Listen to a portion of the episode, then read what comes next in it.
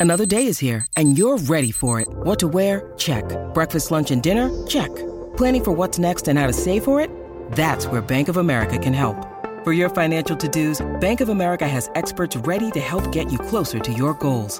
Get started at one of our local financial centers or 24-7 in our mobile banking app.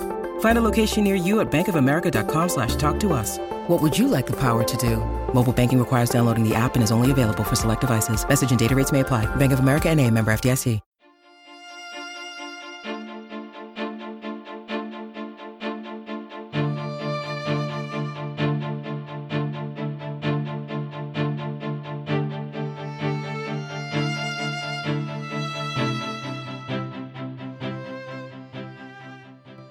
Welcome, everyone, to the new 1001 Sherlock Holmes Stories podcast. Here you'll find a collection of Sherlock Holmes adventures as well as the best of Sir Arthur Conan Doyle's stories. Some from our archives at 1001 Classic Short Stories and 1001 Stories for the Road, and some newly produced, all here for your entertainment. Welcome back, everyone, to 1001 Sherlock Holmes Stories and the best of Sir Arthur Conan Doyle. And this next story, The Captain of the Pole Star, is one of the best of Arthur Conan Doyle's short stories that doesn't involve Sherlock Holmes. In this story, the captain of a whaling ship is pressing his luck after the whale season, still in pursuit of whales, in the ice in the far north. When the crew is at their breaking point, the captain, the doctor, and the crew start seeing a strange apparition in the ice. It's a bit reminiscent of Frankenstein, and it's, and it's also quite easy to see how writers like H.P. Lovecraft were inspired by some of Arthur Conan Doyle's stories. And this one, The Captain of the Pole Star, is no exception. I hope you enjoy it. And now, The Captain of the Pole Star by Arthur Conan Doyle. September 11th, latitude 81 degrees, 40 north longitude, 2 degrees east. From the Diary of the Ship's Doctor, September 11th, to the right and left, unbroken sheets extend to the horizon. This morning the mate reported that there were signs of pack ice to the southward. Should this form of sufficient thickness to bar our return, we shall be in a position of danger, as the food, I hear, is already running somewhat short. It is late in the season, and the nights are beginning to reappear. This morning I saw a star twinkling just over the foreyard, the first since the beginning of May. There is considerable discontent among the crew, many of whom are anxious to get back home to be in time for the herring season, when labor always commands a high price upon the Scotch coast. As yet their displeasure is only signified by sullen countenances and black looks, but I heard from the second mate this afternoon that they contemplated sending a deputation to the captain to explain their grievance. I much doubt how he will receive it, as he is a man of fierce temper, and very sensitive about anything approaching to an infringement of his rights. I shall venture after dinner to say a few words to him upon the subject. I've always found that he will tolerate from me what he would resent from any other member of the crew. Amsterdam Island, at the northwest corner of Spitzbergen, is visible upon our starboard quarter, a rugged line of volcanic rocks intersected by white seams, which represent glaciers. It is curious to think that at the present moment there is probably no human being nearer to us than the Danish settlements in the south of Greenland, a good nine hundred miles as the crow flies. A captain takes a great responsibility upon himself when he risks his vessel under such circumstances. No whaler has ever remained in these latitudes till so advanced a period of the year. 9 p.m. I have spoken to Captain Craigie, and although the result has been hardly satisfactory, I am bound to say that he listened to what I had to say very quietly and even deferentially. When I had finished, he put on that air of iron determination which I have frequently observed upon his face, and paced rapidly backwards and forwards across the narrow cabin for some minutes. At first I feared that I had seriously offended him, but he dispelled the idea by sitting down again and putting his hand upon my arm with a gesture which almost amounted to a caress. There was a depth of tenderness, too, in his wild dark eyes which surprised me considerably. Look here, doctor, he said, I'm sorry I ever took you. I am indeed, and I would give fifty pounds this minute to see you standing safe upon the Dundee quay. It's hit or miss with me this time. There are fish to the north of us. How dare you shake your head, sir, when I tell you I saw them blowing from the masthead? This in a sudden burst of fury, though I was not conscious of having shown any signs of doubt. Two and twenty fish in as many minutes as I'm a living man, and not one under ten foot. Now, doctor, do you think I can leave the country when there's only one infernal strip of ice between me and my fortune? If it came on to blow from the north tomorrow, we would fill the ship and be away before the frost could catch us. If it came on to blow from the south, well, I suppose the men are paid for risking their lives, and as for myself, it matters but little to me, for I have more to bind me to the other world than to this one. I confess that I am sorry for you, though. I wish I had old Angus Tate who was with me last voyage, for he was a man that would never be missed. And you, you said once that you were engaged, did you not? Yes, I answered, snapping the spring of the locket which hung from my watch chain, and holding up a little vignette of Flora. Curse you! he yelled, springing out of his seat, with his very beard bristling with passion. What is your happiness to me? What have I to do with her that you must dangle her photograph before my eyes? I almost thought that he was about to strike me in the frenzy of his rage, but with another imprecation he dashed open the door of the cabin and rushed out upon deck, leaving me considerably astonished at his extraordinary violence. It's the first time that he's ever shown me anything but courtesy and kindness. I can hear him pacing excitedly up and down overhead as I write these lines. I should like to give a sketch of the character of this man, but it seems presumptuous to attempt such a thing upon paper, when the idea in my own mind is at best a vague and uncertain one. Several times I've thought that I grasped a clue which might explain it, but only to be disappointed by his presenting himself in some new light which would upset all my conclusions. It may be that no human eye but my own shall ever rest upon these lines. Yet as a psychological study, I shall attempt to leave some record of Captain Nicholas Craigie. A man's outer case generally gives some indication of the soul within. The captain is tall and well formed, with dark, handsome face, and a curious way of twitching his limbs, which may arise from nervousness, or be simply an outcome of his excessive energy. His jaw and whole cast of countenance is manly and resolute, but the eyes are the distinctive feature of his face. They are of the very darkest hazel, bright and eager, with a singular mixture of recklessness in their expression, and of something else which I have sometimes thought was more allied with horror than any other emotion. Generally the former predominated, but on occasions, and more particularly when he was thoughtfully inclined, the look of fear would spread and deepen until it imparted a new character to his whole countenance.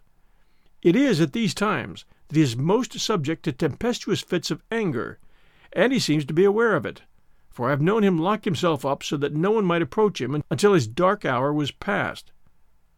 He sleeps badly, and I've heard him shouting during the night, but his cabin is some little distance from mine, and I could never distinguish the words which he said.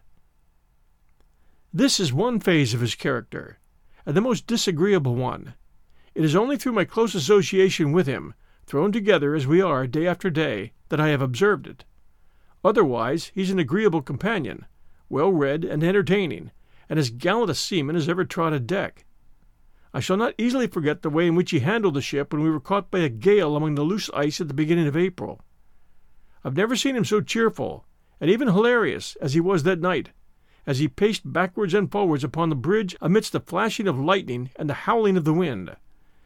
He has told me several times that the thought of death was a pleasant one to him, which is a sad thing for a young man to say. He cannot be much more than thirty, though his hair and mustache are already slightly grizzled. Some great sorrow must have overtaken him and blighted his whole life. Perhaps I should be the same if I lost my Flora. God knows. I think if it were not for her, that I should care very little whether the wind blew from the north or the south tomorrow. There, I hear him come down the companion, and he has locked himself up in his room, which shows that he is still in an unamiable mood. And so to bed, as old Pepys would say, for the candle is burning down. We have to use them now since the nights are closing in, and the steward is turned in, so there are no hopes of another one. September 12th. Calm, clear day, and still lying in the same position. What wind there is comes from the southeast, but it is very slight. Captain is in a better humor, and apologized to me at breakfast for his rudeness. He still looks somewhat distraught, however, and retains that wild look in his eyes which in a Highlander would mean that he was fey, at least so our chief engineer remarked to me. And he has some reputation among the Celtic portion of our crew as a seer and expounder of omens. It is strange that superstition should have obtained such mastery over this hard headed and practical race. I could not have believed to what an extent it is carried had I not observed it for myself. We have had a perfect epidemic of it this voyage, until I have felt inclined to serve out rations of sedatives and nerve tonics with the Saturday allowance of grog. The first symptom of it was that shortly after leaving Shetland, the men at the wheel used to complain that they heard plaintive cries and screams in the wake of the ship, as if something were following it and were unable to overtake it. This fiction has been kept up during the whole voyage, and on dark nights at the beginning of the seal fishing, it was only with great difficulty that men could be induced to do their spell. No doubt what they heard was either the creaking of the rudder chains or the cry of some passing sea bird.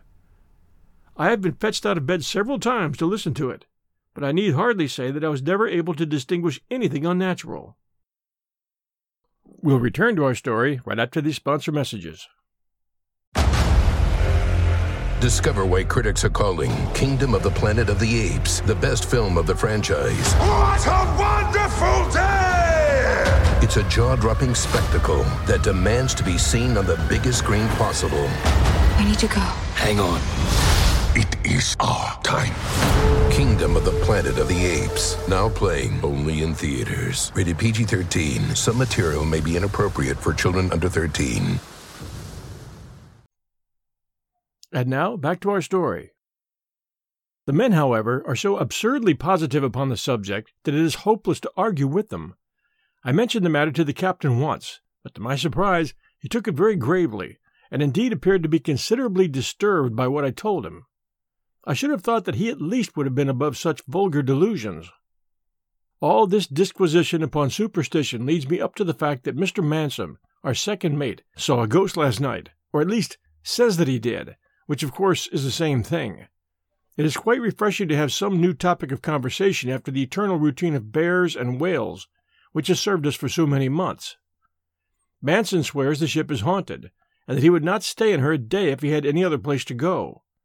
Indeed, the fellow was honestly frightened, and I had to give him some chloral and bromide of potassium this morning to steady him down. He seemed quite indignant when I suggested that he had been having an extra glass the night before, and I was obliged to pacify him by keeping as grave a countenance as possible during his story, which he certainly narrated in a very straightforward and matter of fact way. I was on the bridge, he said, about four bells in the middle watch, just when the night was at its darkest. There was a bit of a moon, but the clouds were blowing across it so that you couldn't see far from the ship. John McLeod, the harpooner, came aft from the forecastle head and reported a strange noise on the starboard bow. I went forward, and we both heard it, sometimes like a bairn crying, and sometimes like a wench in pain. I've been seventeen years to the country, and I never heard seal, old or young, make a sound like that.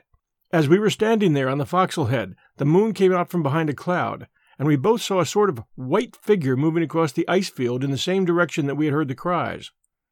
We lost sight of it for a while, but it came back on the port bow, and we could just make it out like a shadow on the ice. I sent a hand aft for the rifles, and McLeod and I went down onto the pack, thinking that maybe it might be a bear. When we got on the ice, I lost sight of McLeod, but I pushed on in the direction where I could still hear the cries. I followed them for a mile and maybe more, and then running round a hummock, I came right on the top of it, standing and waiting for me, seemingly. I don't know what it was. It wasn't a bear, anyway. It was tall and white and straight, and if it wasn't a man nor a woman, I'll stake my davy was something worse. I made for the ship as hard as I could run, and precious glad I was to find myself aboard. I sign articles to do my duty on the ship, and on the ship I'll stay, but you don't catch me on the ice again after sundown. That is his story, given as far as I can in his own words. I fancy what he saw must, in spite of his denial, have been a young bear, erect upon its hind legs, an attitude which they often assume when alarmed. In the uncertain light, this would bear a resemblance to a human figure, especially to a man whose nerves were somewhat shaken. Whatever it may have been, the occurrence is unfortunate, for it has produced a most unpleasant effect upon the crew. Their looks are more sullen than before, and their discontent more open. The double grievance of being debarred from the herring fishing and of being detained in what they choose to call a haunted vessel may lead them to do something rash. Even the harpooners, who are the oldest and steadiest among them, are joining in the general agitation. Apart from this absurd outbreak of superstition, things are looking rather more cheerful.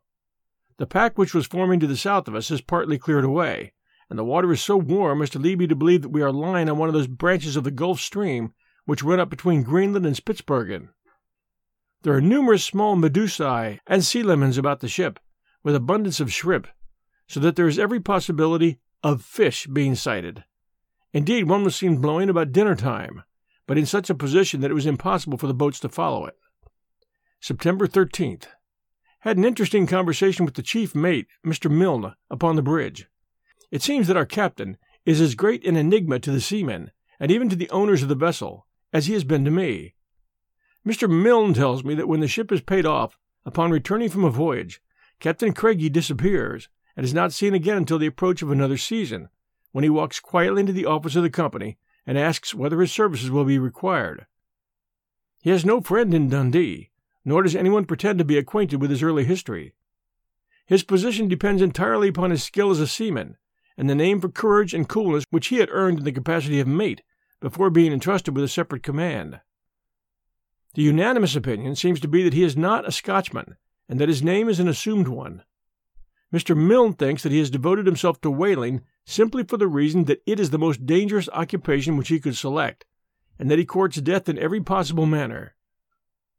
He mentions several instances of this, one of which is rather curious, if true. It seems that on one occasion he did not put in an appearance at the office, and a substitute had to be selected in his place. That was at the time of the last Russian and Turkish war. When he turned up again next spring, he had a puckered wound in the side of his neck, which he used to endeavor to conceal with his cravat. Whether the mate's inference that he had been engaged in the war is true or not, I cannot say. It was certainly a strange coincidence. The wind is veering round in an easterly direction, but it is still very slight. I think the ice is lying closer than it did yesterday. As far as the eye can reach on every side, there is one wide expanse of spotless white, only broken by an occasional rift or the dark shadow of a hummock. To the south, there is the narrow lane of blue water which is our sole means of escape, and which is closing up every day. The captain is taking a heavy responsibility upon himself. I hear that the tank of the potatoes has been finished, and even the biscuits are running short. But he preserves the same impassible countenance, and spends the greater part of the day at the crow's nest, sweeping the horizon with his glass. His manner is very variable, and he seems to avoid my society, but there's been no repetition of the violence which he showed the other night. 7:30 p.m. My deliberate opinion is that we are commanded by a madman. Nothing else can account for the extraordinary vagaries of Captain Craigie. It is fortunate that I have kept this journal of our voyage, as it will serve to justify us in case we have to put him under any sort of restraint a step which I should only consent to as a last resource.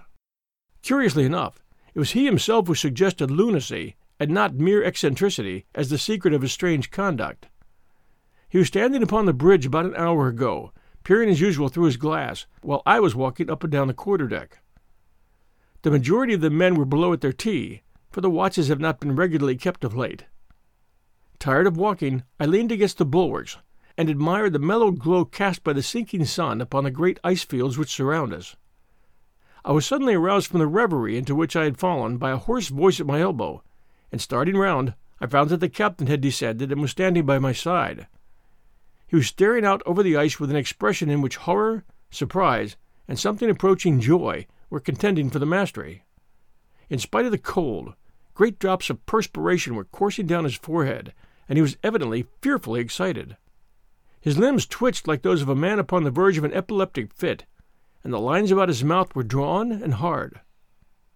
Look, he gasped, seizing me by the wrist, but still keeping his eyes upon the distant ice, and moving his head slowly in a horizontal direction, as if following some object which was moving across the field of vision. Look, there, man, there, between the hummocks. Now coming out from behind the far one. You see her. You must see her. There, still. Flying from me, by God! Flying from me! And gone. He uttered the last two words in a whisper of concentrated agony, which shall never fade from my remembrance. Clinging to the ratlines, he endeavored to climb up upon the top of the bulwarks, as if in the hope of obtaining a last glance at the departing object. His strength was not equal to the attempt, however, and he staggered back against the saloon skylights, where he leaned panting and exhausted. His face was so livid that I expected him to become unconscious, so lost no time in leading him down the companion and stretching him out upon one of the sofas in the cabin. I then poured him out some brandy, which I held to his lips, and which had a wonderful effect upon him, bringing the blood back into his white face and steadying his poor shaking limbs. He raised himself up upon his elbow, and looking round to see that we were alone, he beckoned to me to come and sit down beside him. You saw it, didn't you? he asked, still in the same subdued, awesome tones so foreign to the nature of the man. No, I saw nothing, I answered. His head sank back upon the cushions. No, he wouldn't without the glass, he murmured. He couldn't. It was the glass that showed her to me, and then the eyes of love. The eyes of love. I say, Doc, don't let the steward in. He'll think I'm mad. Just bolt the door, will you? I rose and did what he had commanded. He lay quiet for a while, lost in thought apparently, and then raised himself up upon his elbow again and asked for some more brandy. You don't think I am, do you, Doc? he asked, as I was putting the bottle back into the after locker. Tell me now, as man to man, do you think that I am mad? I think you have something on your mind, I answered, which is exciting you and doing you a good deal of harm. Right there, lad, he cried, his eyes sparkling from the effects of the brandy. Plenty on my mind. Plenty. But I can work out the latitude and the longitude, and I can handle my sextant and manage my logarithms. You couldn't prove me mad in a court of law, could you now? It was curious to hear the man lying back and coolly arguing out the question of his own sanity. Perhaps not, I said. But still, I think you would be wise to get home as soon as you can, and settle down to a quiet life for a while. Get home, eh? he muttered, with a sneer upon his face. One word for me, and two for yourself, lad. Settle down with Flora, pretty little Flora. Are bad dreams signs of madness? Sometimes, I answered. What else? What would be the first symptoms? Pains in the head, noises in the ears, flashes before the eyes, delusions? Ah, what about them? he interrupted. What would you call a delusion? Seeing a thing that's not there. But she was there, he groaned to himself. She was there. And rising, he unbolted the door and walked with slow and uncertain steps to his own cabin, where I have no doubt that he will remain until tomorrow morning. His system seems to have received a terrible shock, whatever it may have been that he imagined himself to have seen. The man becomes a greater mystery every day, though I fear that the solution which he has himself suggested is the correct one, and that his reason is affected. I do not think that a guilty conscience has anything to do with his behavior. The idea is a popular one among the officers, however, and I believe the crew, but I've seen nothing to support it. He has not the air of a guilty man, but of one who has had a terrible usage at the hands of fortune, and who should be regarded as a martyr rather than a criminal. The wind is veering round to the south tonight. God help us if it blocks that narrow pass which is our only road to safety.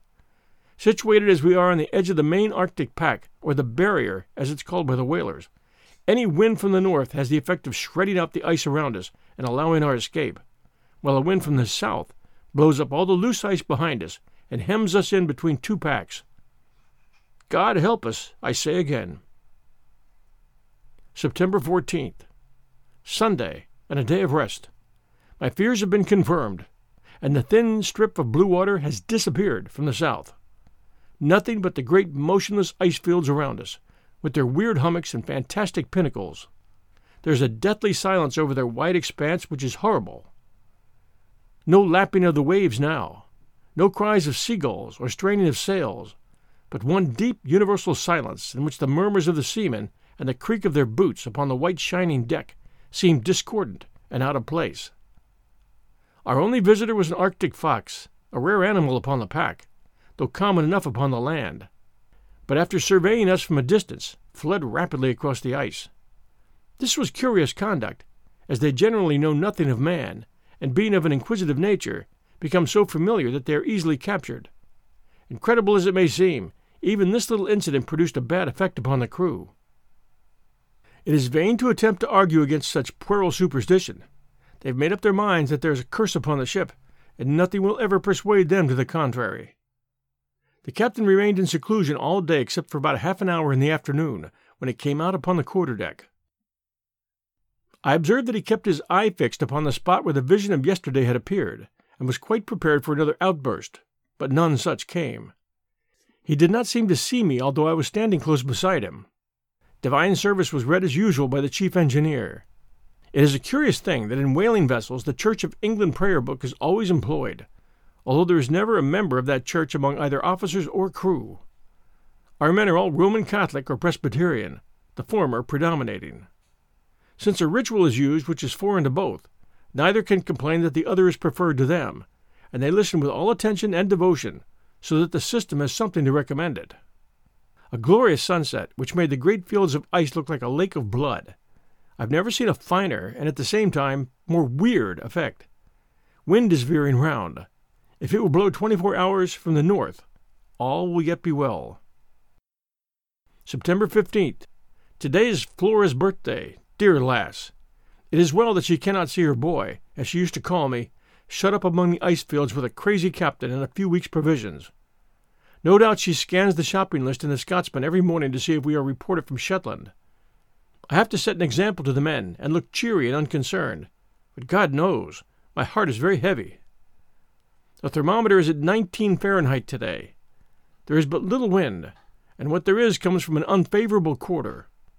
Captain is in an excellent humor. I think he imagines he has seen some other omen or vision, poor fellow, during the night, for he came into my room early in the morning, and stooping down over my bunk, whispered, It wasn't a delusion, Doc. It's all right.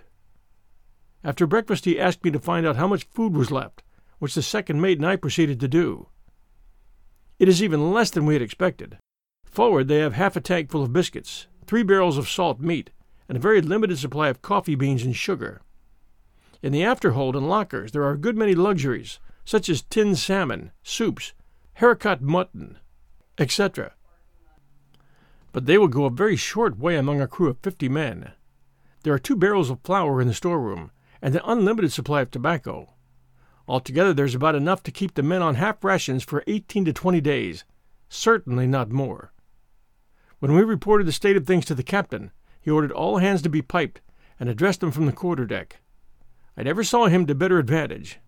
With his tall, well knit figure and dark, animated face, he seemed a man born to command, and he discussed the situation in a cool, sailor like way which showed that while appreciating the danger, he had an eye for every loophole of escape. My lads, he said, no doubt you think I brought you into this fix, if it is a fix, and maybe some of you feel bitter against me on account of it. But you must remember that for many a reason no ship that comes to the country has brought in as much oil money as the old Pole Star, and every one of you has had his share of it. You can leave your wives behind you in comfort while other poor fellows come back to find their lasses on the parish. If you have to thank me for the one, you have to thank me for the other, and we may call it quits. We've tried a bold venture before this and succeeded, so now that we've tried one and failed, we've no cause to cry out about it. If the worst comes to worst, we can make land across the ice and lay in a stock of seals which will keep us alive until the spring.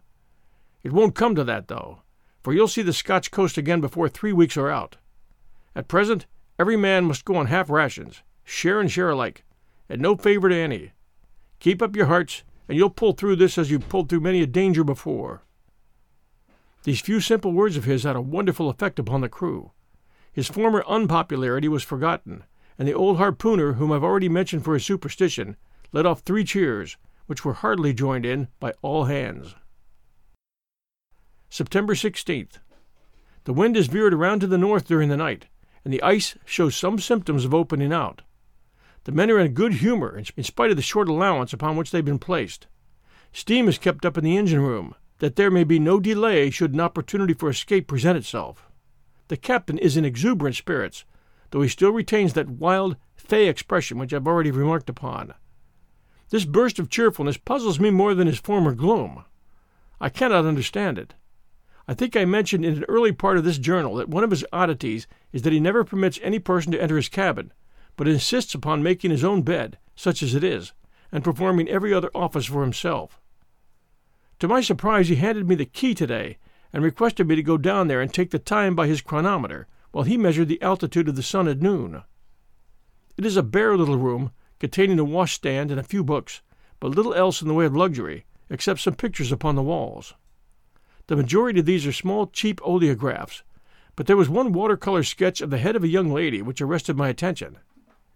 It was evidently a portrait, and not one of those fancy types of female beauty which sailors particularly affect. No artist could have evolved from his own mind such a curious mixture of character and weakness. The languid, dreamy eyes and the drooping lashes, and the broad, low brow, unruffled by thought or care, were in strong contrast with the clean cut, prominent jaw and the resolute set of the lower lip. Underneath it, in one of the corners, was written MB AET 19. That anyone in the short space of nineteen years of existence could develop such strength of will as was stamped upon her face seemed to me at the time to be well nigh incredible. She must have been an extraordinary woman. Her features have thrown such a glamour over me that, though I had but a fleeting glance at them, I could, were I a draftsman, reproduce them line for line upon this page of the journal. I wonder what part she has played in our captain's life. He has hung her picture at the end of his berth, so that his eyes continually rest upon it. Were he a less reserved man, I should make some remark upon the subject. Of the other things in his cabin, there was nothing worthy of mention uniform coats, a camp stool, small looking glass, tobacco box, and numerous pipes, including an Oriental hookah, which, by the by, gives some color to Mr. Milne's story about his participation in the war, though the connection may seem a rather distant one. 11:20 p.m. Captain just gone to bed after a long and interesting conversation on general topics. When he chooses, he can be a most fascinating companion, being remarkably well read, and having the power of expressing his opinion forcibly without appearing to be dogmatic. I hate to have my intellectual toes trod upon. He spoke about the nature of the soul, and sketched out the views of Aristotle and Plato upon the subject in a masterly manner. He seems to have a leaning for metempsychosis and the doctrines of Pythagoras. In discussing them, we touched upon modern spiritualism, and I made some joking allusion to the impostures of Slade, upon which, to my surprise, he warned me most impressively against confusing the innocent with the guilty, and argued that it would be as logical to brand Christianity as an error because Judas, who professed that religion, was a villain. He shortly afterwards bade me good night and retired to his room. The wind is freshening up and blows steadily from the north. The nights are as dark now as they are in England. I hope tomorrow may set us free from our frozen fetters. September 17th. The bogey again. Thank heaven that I have strong nerves. The superstition of these poor fellows, and the circumstantial accounts which they give, with the most earnestness and self conviction, would horrify any man not accustomed to their ways. There are many versions of the matter, but the sum total of them all is that something uncanny has been flitting around the ship all night, and that Sandy MacDonald of Peterhead and Lang Peter Williamson of, of Shetland saw it, as also did Mr. Milne on the bridge. So, having three witnesses, they can make a better case of it than the second mate did. I spoke to Milne after breakfast, and told him that he should be above such nonsense, and that as an officer he ought to set the men a better example. He shook his weather beaten head ominously, but answered with characteristic caution. Maybe I, maybe nay, doctor, he said. I did not call it a ghost. I cannot say I preen my faith in sea bogles and the like, though there's many as claims to have seen that and though there's many as claims to have seen of that and worse. I'm no easy feared, but maybe your own blood would run a bit cold, man. Instead of spearing a boat in daylight, you were with me last night, and seed an awful like shape, white and gruesome. Whiles here, whiles there, and it greeting and calling in the darkness like, a bit lambie that's lost his mither. You would nae be ready to put a doon to old wife's clavers then, I'm thinking. I saw it was hopeless to reason with him, so contented myself with begging him as a personal favour to call me up the next time the spectre appeared, a request to which he acceded with many ejaculations expressive of his hopes that such an opportunity might never arise. As I had hoped, the white desert behind us has become broken by many thin streaks of water which intersect it in all directions. Our latitude today was 80 degrees 52 north, which shows that there is a strong southerly drift upon the pack. Should the wind continue favorable, it will break up as rapidly as it formed.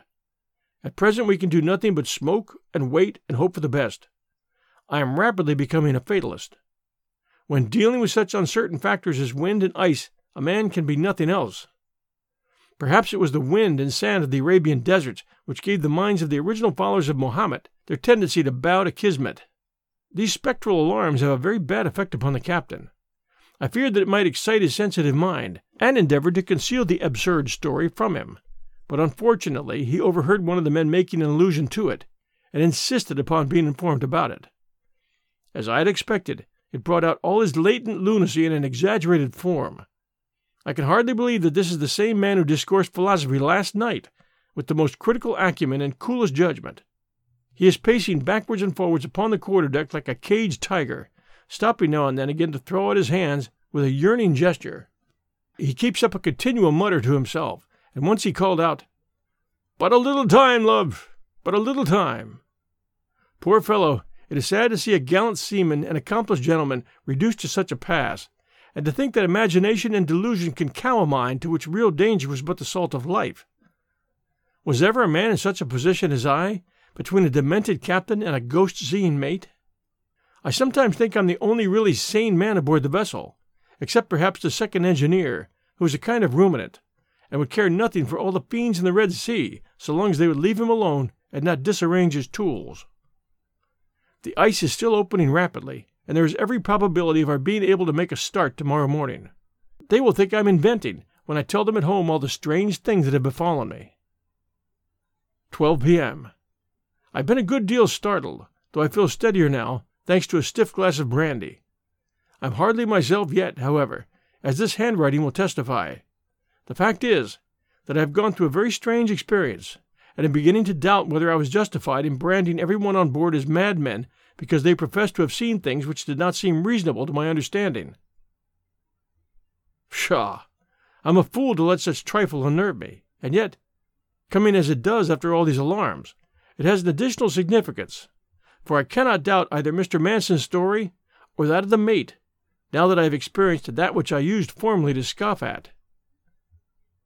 After all, it was nothing very alarming, a mere sound, and that was all. I cannot accept that anyone reading this, if anyone ever should read it, will sympathize with my feelings or realize the effect which it produced upon me at the time. Supper was over, and I had gone on deck to have a quiet pipe before turning in. The night was very dark, so dark that, standing under the quarter boat, I was unable to see the officer upon the bridge. I think I've already mentioned the extraordinary silence which prevails in these frozen seas. In other parts of the world, be they ever so barren, there is some slight vibration of the air, some faint hum, be it from the distant haunts of men, or from the leaves of the trees, or the wings of the birds, or even the faint rustle of the grass that covers the ground. One may not actively perceive the sound, and yet if it were withdrawn, it would be missed. It is only here in these Arctic seas that stark, unfathomable stillness obtrudes itself upon you in all its gruesome reality. You find your tympanum straining to catch some little murmur, and dwelling eagerly upon every accidental sound within the vessel. In this state, I was leaning against the bulwarks when there arose from the ice almost directly underneath me a cry, sharp and shrill, upon the silent air of the night, beginning, as it seemed to me, at a note such as a prima donna never reached, and mounting from that ever higher and higher until it culminated in a long wail of agony, which might have been the last cry of a lost soul. The ghastly scream is still ringing in my ears. Unutterable grief seemed to be expressed in it, and a great longing, and yet through it all there was an occasional wild note of exultation. It shrilled out from close beside me, and yet as I glared into the darkness, I could discern nothing. I waited some little time, but without hearing any repetition of the sound, so I came below, more shaken than I've ever been in my life before. As I came down the companion, I met Mr. Milne coming up to relieve the watch. Real, doctor? he said. Maybe that's old wives' clavers, too. Did ye not hear it skirling? Maybe that's a superstition. What do you think of it new? I was obliged to apologize to the honest fellow, and acknowledge that I was as puzzled by it as he was. Perhaps tomorrow things may look different. At present, I dare hardly write all that I think. Reading it again in days to come, when I've shaken off all these associations, I should despise myself for having been so weak. September 18th. Passed a restless and uneasy night, still haunted by that strange sound. The captain does not look as if he had much repose either, for his face is haggard and his eyes bloodshot. I have not told him of my adventure of last night, nor shall I. He is already restless and excited, standing up, sitting down, and apparently utterly unable to keep still. A fine lead appeared in the pack this morning, as I had expected, and we were able to cast off our ice anchor and steam about twelve miles in a west southwesterly direction. We were then brought to a halt by a great floe as massive as any which we have left behind us. It bars our progress completely, so we can do nothing but anchor again and wait until it breaks up, which it probably will do within 24 hours, if the wind holds. Several bladder nosed seals were seen swimming in the water, and one was shot, an immense creature more than 11 feet long. They are fierce, pugnacious animals, and are said to be more than a match for a bear. Fortunately, they are slow and clumsy in their movements, so that there is little danger in attacking them upon the ice. The captain evidently does not think we have seen the last of our troubles, though why he should take a gloomy view of the situation is more than I can fathom, since everyone else on board considers that we have had a miraculous escape and are sure now to reach the open sea. I suppose you think it's all right now, Doctor, he said, as we sat together after dinner. I hope so, I answered. We mustn't be too sure, and yet no doubt you are right. We'll all be in the arms of our own true loves before long, lad, won't we? But we mustn't be too sure. We mustn't be too sure. He sat silent a little, swinging his leg thoughtfully backwards and forwards. Look here, he continued. It's a dangerous place, this, even at its best. A treacherous, dangerous place. I've known men cut off very suddenly in a land like this. A slip would do it sometimes. A single slip, and down you go through a crack, and only a bubble on the green water to show where it was that you sank. It's a queer thing, he continued, with a nervous laugh. But all the years I've been in this country, I never once thought of making a will. Not that I have anything to leave in particular. But still, when a man is exposed to danger, he should have everything arranged and ready. Don't you think so? Certainly, I answered, wondering what on earth he was driving at. He feels better for knowing it's all settled, he went on. Now, if anything should ever befall me, I hope that you will look after things for me. There is very little in the cabin, but such as it is, I should like it to be sold, and the money divided in the same proportion as the oil money among the crew.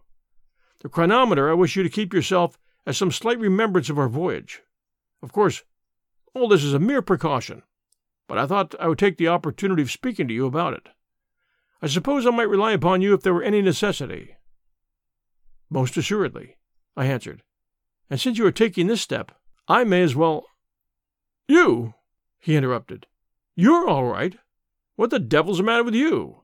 There, I didn't mean to be peppery, but I don't like to hear a young fellow that's hardly begun life speculating about death.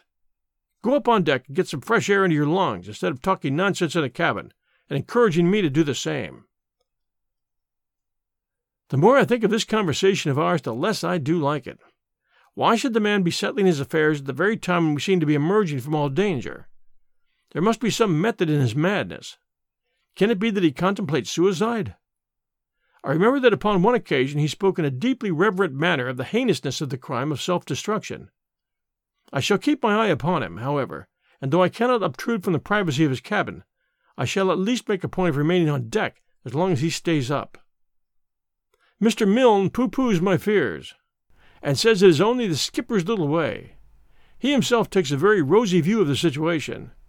According to him, we shall be out of the ice by the day after tomorrow, pass Jan Mayen two days after that, and sight Shetland in a little more than a week. I hope he may not be too sanguine. His opinion may be fairly balanced against the gloomy precautions of the captain, for he is an old and experienced seaman, and weighs his words well before uttering them. The long impending catastrophe has come at last. I hardly know what to write about it. The captain is gone. He may come back to us again alive, but I fear me.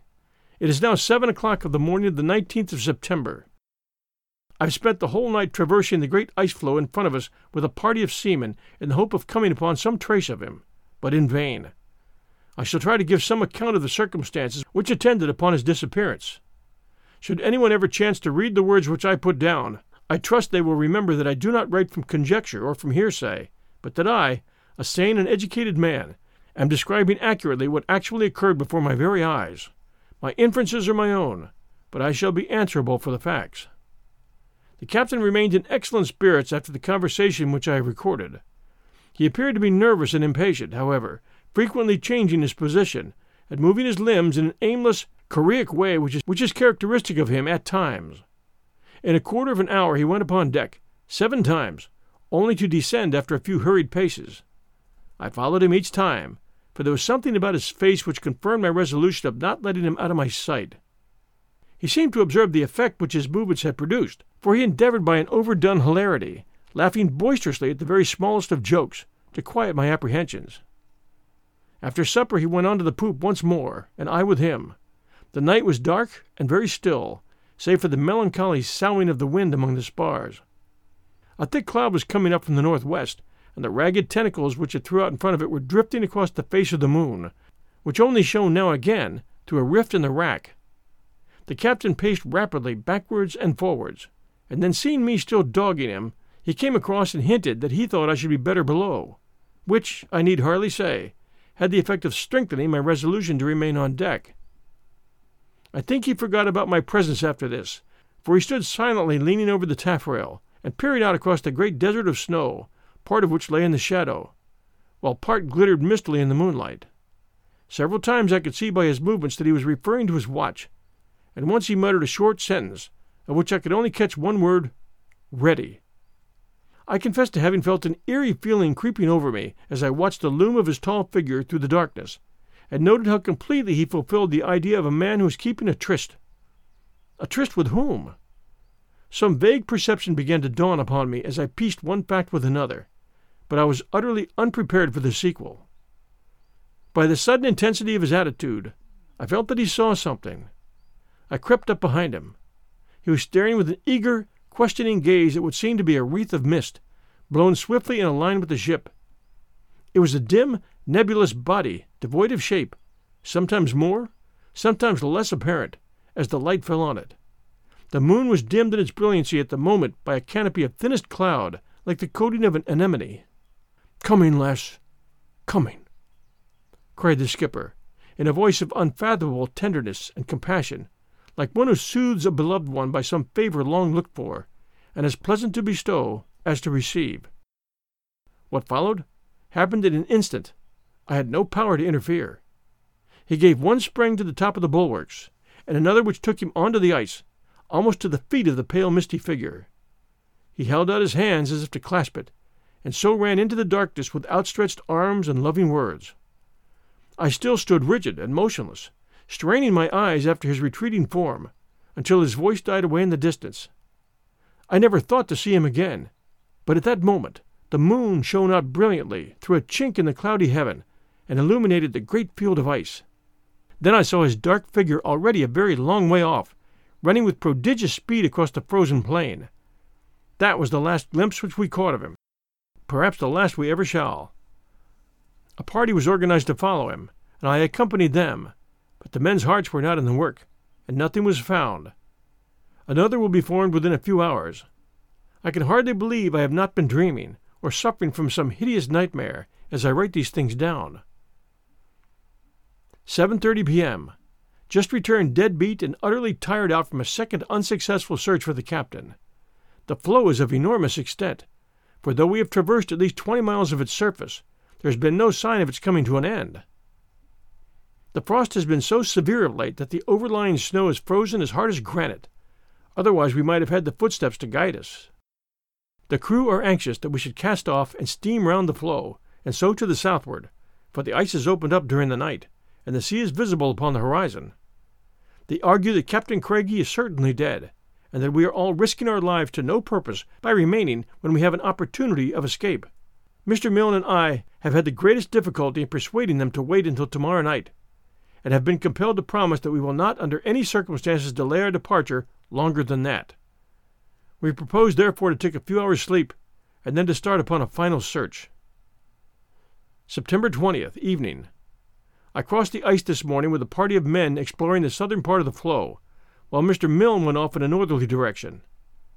We pushed on for ten or twelve miles without seeing a trace of any living thing except a single bird, which fluttered a great way over our heads and which by its flight I should judge to have been a falcon. The southern extremity of the ice field tapered away into a long narrow spit which projected out into the sea. When we came to the base of this promontory, the men halted, but I begged them to continue to the extreme end of it, that we might have the satisfaction of knowing that no possible chance had been neglected.